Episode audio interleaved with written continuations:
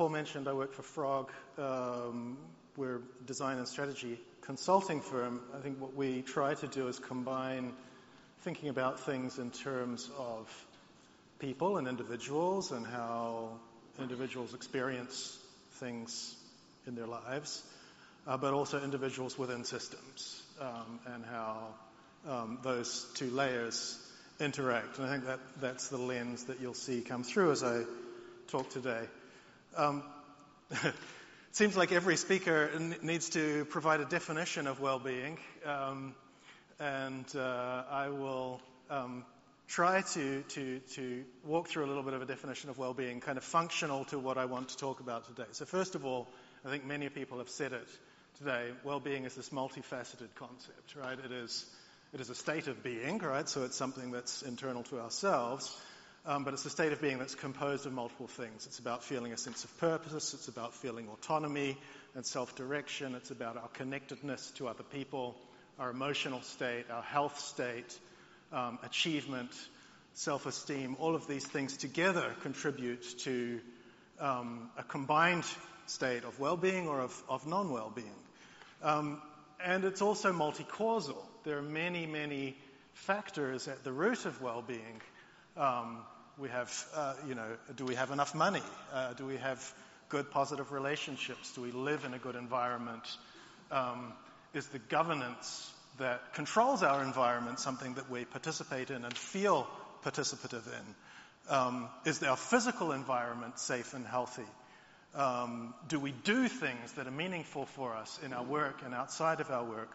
All of these things contribute to all of those multiple factors. So we have a multi-causal, multi-output equation here when we talk about individual well-being.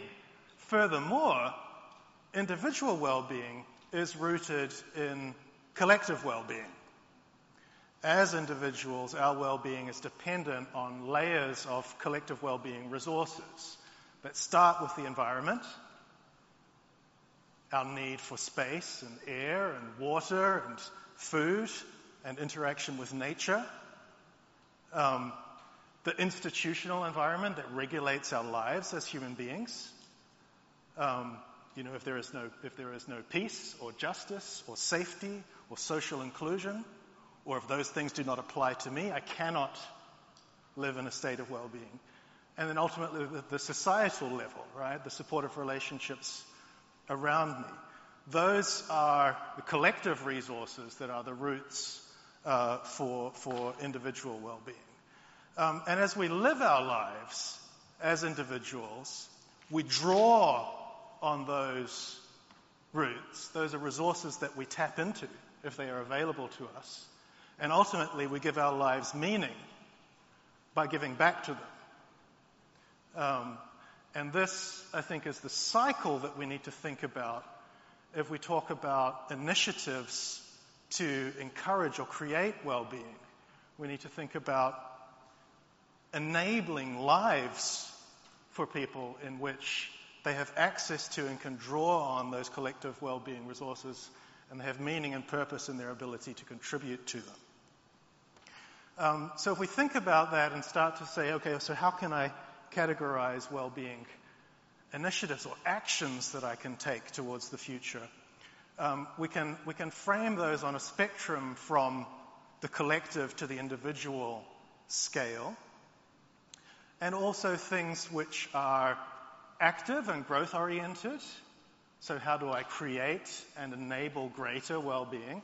But also, we need to think about things that are reactive and protective, right? So, how do I uh, mitigate the effects of things that, that are damaging um, to well being?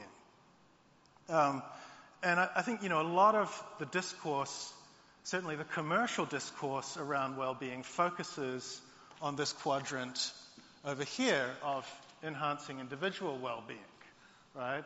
So, how can we um, work at an individual scale um, to achieve higher performance, uh, uh, uh, to be more successful, to have greater individual well-being. But I think a, you know, a broad perspective on well-being needs to kind of cover that spectrum. I'm not saying enhancing individual well-being is not important. It's vitally important. Um, but we also need to be thinking about how do we build collective well-being resources for the future. But also how do we support people whose well-being is damaged and threatened, right? Um, how do we mitigate factors which degrade or threaten our collective well-being resources? Um, so, uh, and I'll use that framework throughout this talk with some specific examples. But I need to talk about well-being in 2030, so let's talk a little bit about 2030 first. Um, when Matteo asked me to think about 2030, I was like, oh, cool, 2030. I can think about the future. And I was like, well, you know, 2030 is tomorrow, basically. You know, I'll hardly notice those 10 years passing by.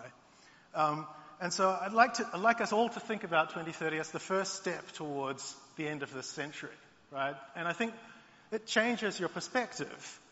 Um, if instead of thinking about 2030 as being like today, but a little bit more so, and so looking around us at what's happening today um, uh, uh, as, as, as clues for 2030, if we step back and think, well, what, what's, what's the world we're going to live in in 2100? And if the world is moving towards that, what, we, what might we start to see already in 2030 as indications of that future state?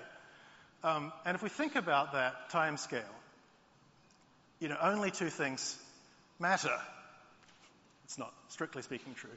Two things are going to drive change over that time scale climate and demographics. And so I'm going to talk about well being um, intersected with those two massive drivers of change. So, first of all, climate. Um, it's getting hotter. Um, we all see it and live it in our daily lives, um, and we see it and it scares us on our screens um, in places near and far from us. Um, and we're starting to become familiar with this exponential curve, carbon dioxide concentration in the atmosphere, which is a hell of a lot more important than the Moore's law exponential curve, which normally gets projected in innovation conferences. Um, and it seems realistic that we're not going to limit climate change to one or two degrees. It's most likely that we will see in our lifetimes three to four degrees of increase in average global temperatures. This is the world we are moving into. Um, and of course, that means a bunch of things which impact well-being. Rising sea levels, more violent weather, desertification, loss of arable land, climate migrations, energy crises. We will no longer be fighting wars over petroleum, we'll be fighting wars over water. These things are all bad for well-being. And so that's not, I'm not saying that to get you down, but rather to start thinking about well-being opportunities in the context of those big changes. Um, and the, well, the near-term well-being opportunities that we can start thinking about to react to and to lean into those changes. So first of all, we think about, we, we, we talked a lot about millennials and, and the need for purpose and meaning. People are seeking purpose and meaning in climate action. They see this wave coming, this tsunami of change coming, and it makes them unhappy and not well because they feel helpless. And so one of the most important well-being consequences of the climate emergency is how can we channel that into opportunities for people to find purpose and meaning through action. Um, at a macro scale, of course, people are going to lose their jobs because traditional industries are going to be heavily impacted by this, this uh, uh, uh, uh, mega change. But there are new industries, and green tech is obviously one of them, that are going to be economic growth engines. And so if we're thinking about well-being on a meta scale and jobs as a critical part of well-being, we need to be thinking about green tech. On the kind of reactive and protective scale, the conservative estimate for mid-century is we'll have 200 million climate migrants, meaning people who have to leave their homes either permanently or temporarily because of these climate change factors. Um, that's an incredible resource because we know that migrants are an incredible resource that drives change globally. It's also going to be an incredible stress test on the resilience of infrastructure and institutions. And those, that resilience is going to be tested in multiple other ways, physical ways, um, as well, by those climate change effects. And so there are opportunities to really be leaning into thinking about that scale of migration. That's roughly three times the total number of refugees in the world today, right? Um, and thinking about how do we build resilience into our institutions and infrastructure. And those to me are well-being. These are all well-being questions, right? That we need to think about from a well-being perspective at a national level, at an organizational level, at an individual level. Um, the other big driver, if we look at that long-term scale, is demographics. An interesting thing with demographics and global population is that's not an, unlike carbon dioxide, that's not an uncontrolled exponential growth curve. It seems pretty clear that our population is going to level out at about 10 or 11 million people by the end of the century. And the reason is we've already reached peak child, right? There are 2 billion people under 15 today. There will still be 2 billion people under 15 at the end of the century. So most of that population growth is people living longer having roughly two children per family, but living a lot longer. Um, and that's a really interesting change, and it combines with a massive change in urbanization. So the rural population of the world is decreasing. Think about that. So as our, as our world's population grows now from 8 billion to 11 billion through this century, the rural population is going to shrink. So we have urban populations that are growing at almost double the general population rate. Um, and the third thing that's really interesting about this demographic change is this massive geopolitical change in the relative weight of continents. Um, so if we live in a world today um, that is dominated by Asia, we'll live in a world by the end of this century that is dominated by Asia and Africa this century, if last century has been about the rise of Asia, this century is about the rise of Africa. Um, and so if you start to put all these things together and think about it from a well-being perspective, um, what it comes together into me is this idea of, well, where are people going to live? Where are all these people going to live? And many, many, many of them are going to be living in what's called megacities cities with a population of greater than 10 million people. Um, but there's going to be two very distinct categories of megacities. There's going to be the megacities that are already megacities today, that are already aging, and that are potentially going to be shrinking in population through the next century. And the megacities that are on the verge of becoming it today, that are extremely young, that are growing extremely rapidly, um, and so if we look mid-century at two extremes there, we have Tokyo and Lagos, which are going to have the same total population, of about 32 million people, about the same working age population of 18 to 19 million people, but with the big difference that in Tokyo there will be 10 million retired people, 65 plus, and in Lagos there will be 13 million children younger than 15. So you have these two very, very different categories of megacities. In Tokyo, Tokyo today is 35 million people. It won't be any bigger. It will be slightly smaller. Lagos today is just below 10 million people. Think about that. There will be more school children in Lagos in the middle of this century than there are total people in Lagos today, right? So those two categories of megacities are the two most important contexts in which people will be living in the middle of this century. Um, so that raises some really interesting wellness questions. Um, the first is, is this idea of um, care responsibilities, right?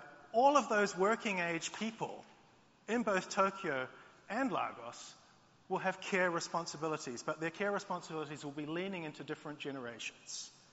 In Tokyo, it's going to be about your care responsibilities towards your parents and grandparents. And in Lagos, it's going to be about your care responsibilities towards your children and grandchildren.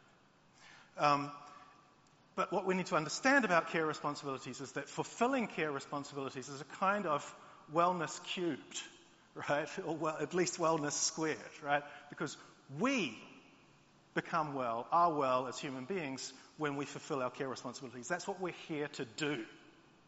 What we're here to do is to care for each other, right?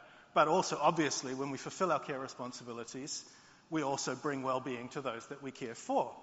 Um, and yet we live in this kind of industrial model that has said, okay, leave your care responsibilities at the door when you walk into your workplace and when you become a professional adult, and that's very bad for us. It's very bad for our society. So we need to think about how are we going to create societies that encourage fulfillment of care responsibilities.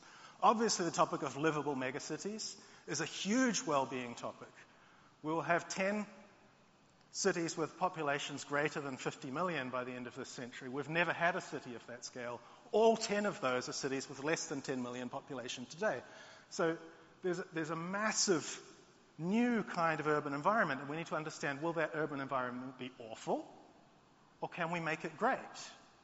And the huge well-being opportunity is to make that a great urban environment. And then if we think about, you know, protecting, the protective moves against some of these changes, people have talked a lot about loneliness. We have what's called a loneliness epidemic. Um, in those aging cities, the most common family unit will be the one person family, a single person living in a household. And the most common one person household is a single elderly person who no longer works.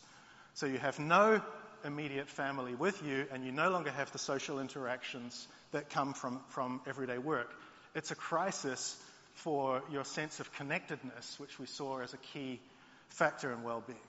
Um, and then there's an inadequacy of the nuclear family as the core construct for, for care in that, in that situation. There's an inadequacy of the care institutions um, that we have in our, in our modern states to deal with that. So we need to be reinventing our models of care, no longer relying so much on the nuclear family and seeing what other social constructs can we encourage the development of um, uh, uh, to enable that, that, reciprocal care in this kind of society. Um, so I want to share some examples of things that we can see today in 2020 that um, maybe lean in a little bit to some of these some of these big changes. And they're all small things. None of these things are big enough that you would look at them and say, hey, this is where the world is going because of how rapidly this is accelerating. But they are things where I can say, hey, I think this is important and could be where the world is going because of these big changes that are happening, and they start to address that. Um, so, some of you may know Germany um, had an influx of about 1 million refugees from Syria a couple of years ago. Um, and one of the things that the German industrial infrastructure um, did to adapt to that was to create a special model of refugee apprenticeships so that uh, young refugees could enter the apprenticeship model in Germany, which is a really important entry point to the kind of industrial economic infrastructure of Germany and has been over the last hundred years. Um, and I think that's an indication of something that we will need to have more and more of in the future, which is to think about entry points for people into society at all stages of life. Right? Our societies are modeled on we build a pipeline of our future of our future citizens through our own national infrastructure, through our own school systems, through the way people grow up in our country, and those will be the adults of our future more and more, the adults of our future may be entering our societies at different stages of life, and we need to have entry pathways for them. And it's very, very difficult today as an adult to enter a new society. So, what are the entry pathways that we can create throughout life for people is a key uh, uh, wellness challenge and opportunity. Another very simple one is babies at work, right? Um, used to be like this uh, when most workplaces were also homes. Um, and then with the Industrial Revolution, people no longer worked in their homes, and we invented childcare, and we separated families from work. Um, and I think that's, that's, that's been bad for us, um, and is maybe no longer necessary now that most of us don't work in factories. So we need to be looking at what are the models to bring children back into the workplace and to make childcare a more natural part of working life. A third category is um, kind of intergenerational living and intergenerational collective living. Um, we've created the model of the home based around the nuclear family, right? So the home is a box within which mum and dad and two kids and a dog live, right? Um, and it contains both private space and communal space for that unit of people. And there's no communal space for larger units of people outside that box. And we need to break that and think about how do we create new divisions between private and communal space and new models of urban living in which shared communal space is a natural part of the way we build um, our future cities. Um, and then finally, this idea of the 15 minute city, which is actually an electoral slogan of the mayor of Paris, but it's this idea of living in a city where everything that I need for my well being is within a 15 minute radius of me. Not a 15 minute radius in my car, a 15 minute radius on foot or by bicycle. Um, and that very simple idea has so many layers uh, uh, to it because it's about making a city which is livable on foot and by bicycle, which means it has trees and cycle pathways um, and pedestrian crossings, you know. Um, it means focusing on a form of urban density, of, of mixed use urban density, which is the opposite of 20th century urban planning, which pushed different functions of the city into different parts of the city and moved back towards something that's closer to the medieval city where all different uh, kinds of, of, functions are mixed into high density uh, urban environments. And I think, you know, projects that focus on these things are the well-being projects that if we focus attention on them today, um, can be building towards well-being in 2030 um, and beyond. So I just want to say a few words about how you can apply this framework within the context of your own organization. And it's basically a recap of the process I walked you through here, which is first of all, you know, think in terms of macro trends. What are the macro trends that are relevant to your organization? What are the equivalent of, you know, climate and demographics for the world as a whole, right? If you zoom into your organization, your industry, or your scope of action. Um, and then using this, this, this framework of active to reactive, um, individual to collective, think about the well-being opportunities that are driven um, by those macro trends. And then dig into those opportunity areas to really design and test and, and, and measure the impact of, of specific initiatives um, that, that address them. And I think um, ultimately the goal of that is to help you and your, your, your organization to thrive, um, but also to, to, to, to, give back and support you know, the thriving of us, of us all, um, which is what we're here to do as human beings. Thank you.